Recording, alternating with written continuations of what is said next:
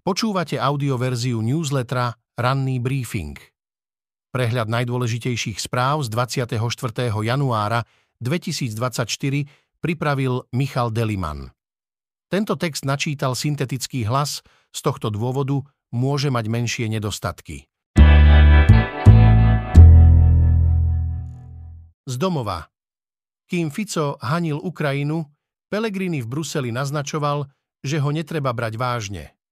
Už keď líder koaličného hlasu Peter Pellegrini cestoval do Bruselu, vedel, že sa nevyhne otázkam na čoraz agresívnejší postoj premiéra Roberta Fica k Ukrajine.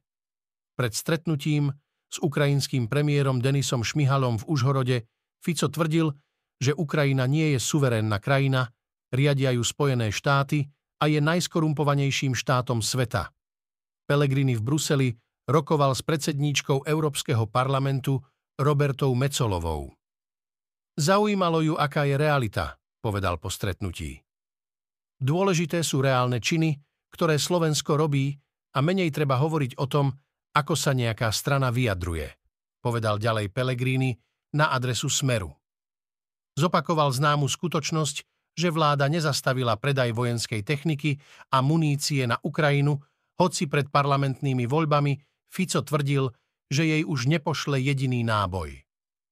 Pokračovať má aj oprava ukrajinskej vojenskej techniky na východe Slovenska.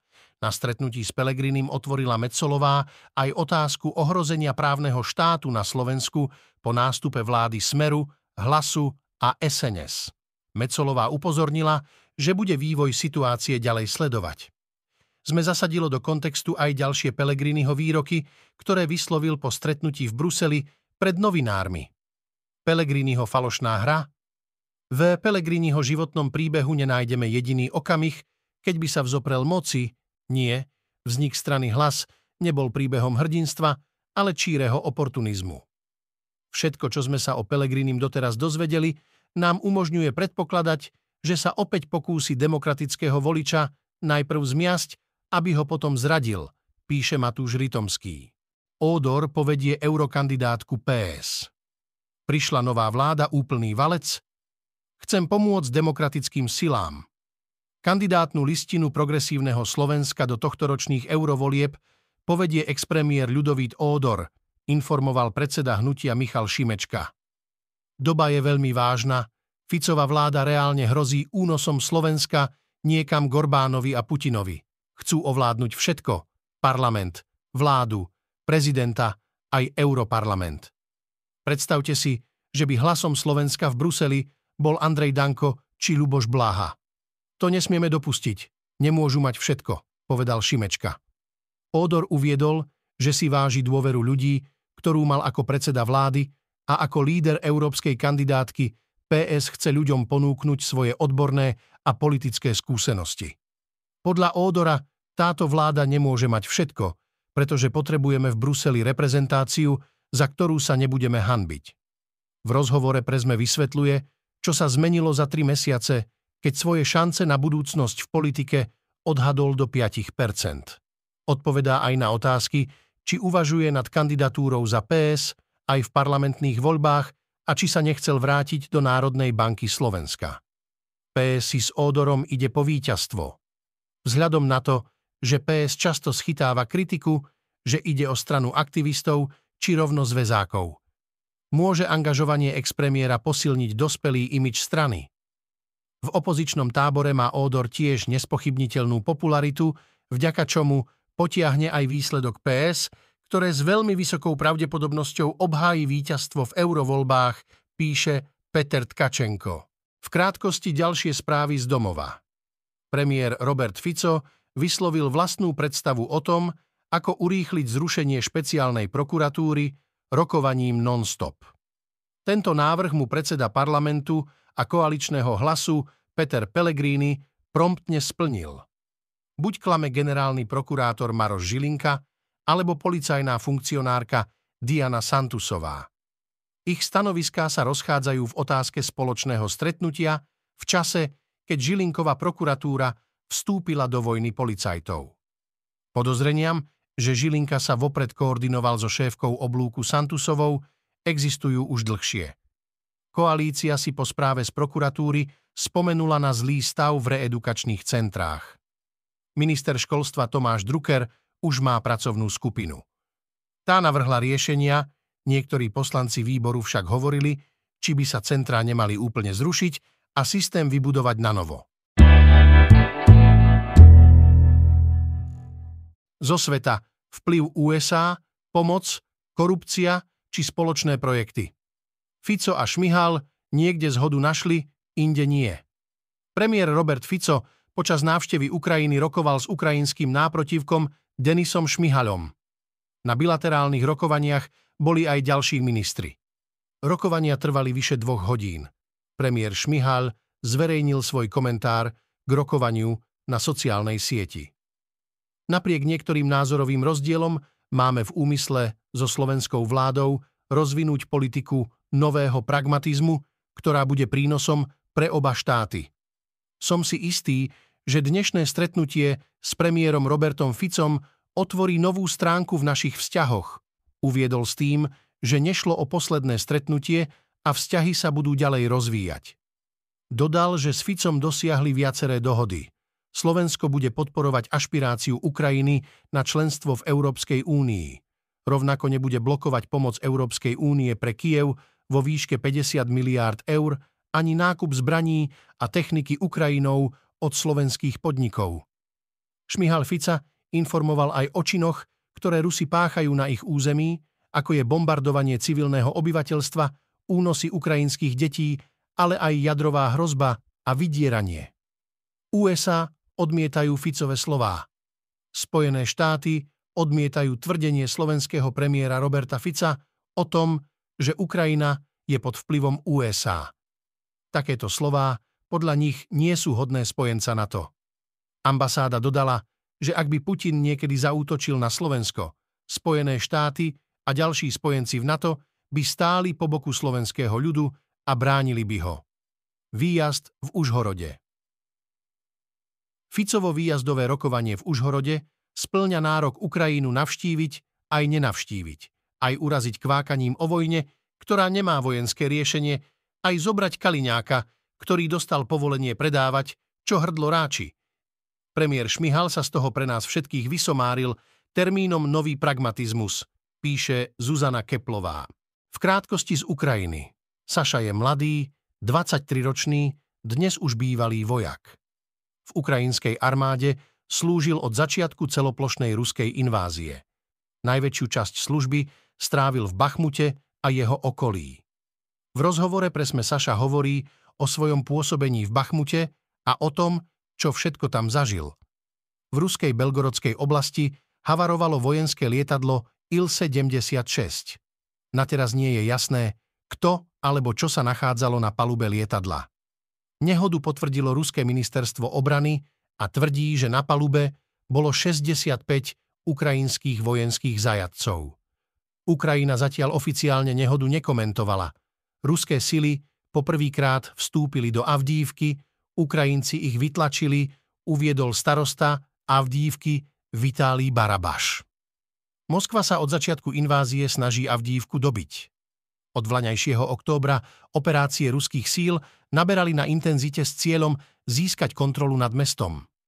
Ukrajinské sily podľa Kieva stále odolávajú snahám Ruska Avdívku obklúčiť. Ruské sily sa snažia dostať z pozičnej vojny, konštatujú analytici z Inštitútu pre štúdium vojny. Nemôžu sa sústrediť v dostatočnom počte na prelomenie ukrajinských línií, pretože ukrajinské sily útočia na všetky koncentrácie väčšie ako prápor. Ukrajinské jednotky útočia na ruské sily aj v blízkom tyle. Nemecko prvý raz dodá Ukrajine vojenské vrtulníky, má ísť o 6 viacúčelových strojov Sea King. Spolu s vrtulníkmi Sea King Mark 41 dostane Ukrajina aj príslušenstvo, náhradné diely a výcvik posádok. Odovzdanie vrtulníkov by malo prebehnúť v druhom štvrť roku tohto roka. Z ekonomiky ako neprísť o dom s hypotékou. Banky sa exekúciám bránia, sú neefektívne a drahé. Nesplácanie úverov je na historicky najnižších úrovniach. V ohrození sa ocitá len 4,6 hypoték, ktoré svojim klientom poskytli slovenské banky. Ak sa ekonomike bude dariť a nezamestnanosť výraznejšie nebude rásť, podľa Národnej banky Slovenska by nemali mať problém s neplatičmi. Do pasce zlyhaných úverov však môže padnúť ktokoľvek, pretože život prináša nepredvídateľné situácie. Rodina môže prísť o hlavného živiteľa, jeden alebo obaja partnery stratia príjem, prípadne sa po nezvládnutom rozvode nechce k úveru prihlásiť ani jeden z exmanželov. Aj z takýchto hraničných problémov sa však dlžníci môžu relatívne bezbolestne dostať, ak komunikujú s bankou a snažia sa situáciu riešiť. Banky majú na komunikáciu s dlžníkom vypracované interné postupy a využívajú IT systémy, ktoré promptne reagujú na meškanie splátok. Podľa ich skúseností sú Slováci pri splácaní hypoték zodpovední. Meškanie zväčša nebýva výsledkom zhoršenej životnej situácie, ale skôr triviálnych drobností. V krátkosti ďalšie správy z ekonomiky. Počet dražieb podľa dražobných spoločností klesá na historické minimá. Dôvodom je nízka nezamestnanosť a rast cien nehnuteľností. Do dražieb sa dostávajú skôr problematickí dlžníci, ktorí sa nechcú za žiadnu cenu dohodnúť s bankou. Poľnohospodári na Slovensku doteraz evidujú vyše 23 tisíc hektárov zaplavených polí, škody odhadujú na takmer 13,5 milióna eur. Slovenská poľnohospodárska a potravinárska komora navrhuje ministerstvu pôdohospodárstva spustiť celoslovenský monitoring škôd. Vlaky z Bratislavy do chorvátskeho Splitu vypravia aj v tohtoročnej dovolenkovej sezóne. Železničná spoločnosť Slovensko už spustila predpredaj lístkov.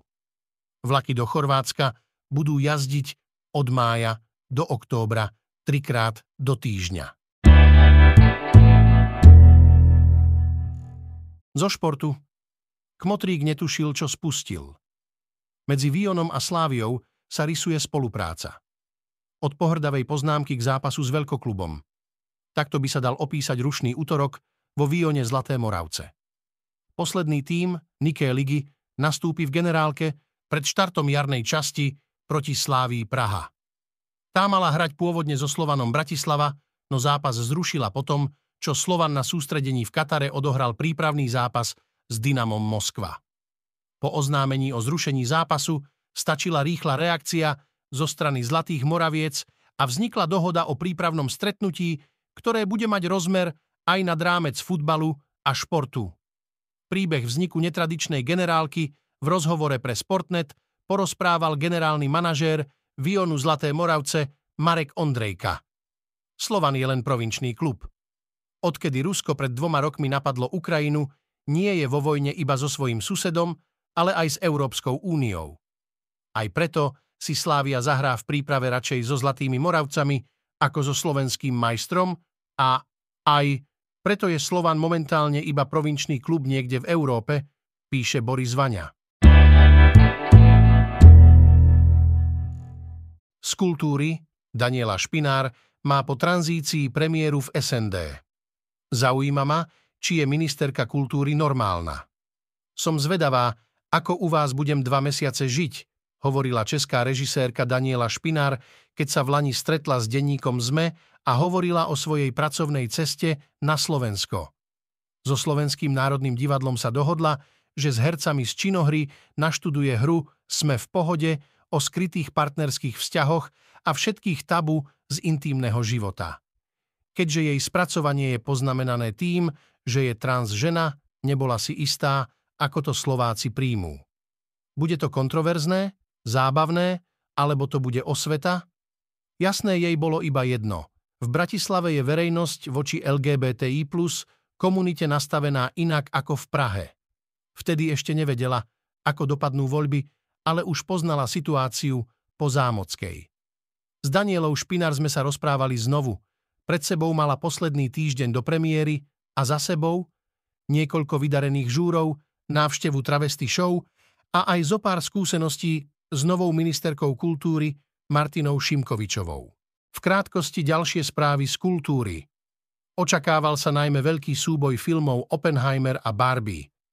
No dopadlo to inak. Americká filmová akadémia Po vyhlásení Oscarových nominácií vyslala do súboja o jej ceny hlavne snímky, ktoré hovoria dôležité príbehy z americkej histórie. Väčšinou na Slovensko prináša ukrajinských interpretov a interpretky, poprvýkrát však prinesie hudobné mená zo slovenskej a českej scény na Ukrajinu, keďže aktuálne nemajú možnosť zažiť veľa koncertov zahraničných umelcov a umelkýň. S podujatím Pohoda Loves Ukraine tak Kaščák mierí do Kieva. Poznajú to takmer všetci, že deťmi svojich rodičov zostávajú aj vtedy, keď tie už dosiahli zrelý vek. No situácia Jóna je predsa len trochu špecifická. Mama na ňo dozerá a komentuje jeho život, aj keď už nežije. Film Na ceste s mamou je príkladom toho, v čom severská kinematografia v posledných rokoch tak vynikala. Dnes očakávame, pokračuje schôdza parlamentu. Hlavné pojednávanie s Mariánom Magátom v kauze extrémizmu. Opozičné protesty proti zmenám v trestnom zákone a proti rušeniu špeciálnej prokuratúry vo viacerých mestách po celom Slovensku. Súd vyniesie verdikt v procese s ruským nacionalistom a vojnovým blogerom Igorom Girkinom. V Spojených štátoch prvýkrát popravia odsúdeného na smrť použitím dusíka. Dnes v histórii. Vo francúzskom Šamoni sa od 25. januára do 5. februára 1924 konali prvé zimné olympijské hry. V čase svojho konania boli oficiálne len Medzinárodným týždňom zimných športov a olympijský štatút získali až z viac než ročným oneskorením. Počúvali ste audioverziu raného briefingu denníka SME.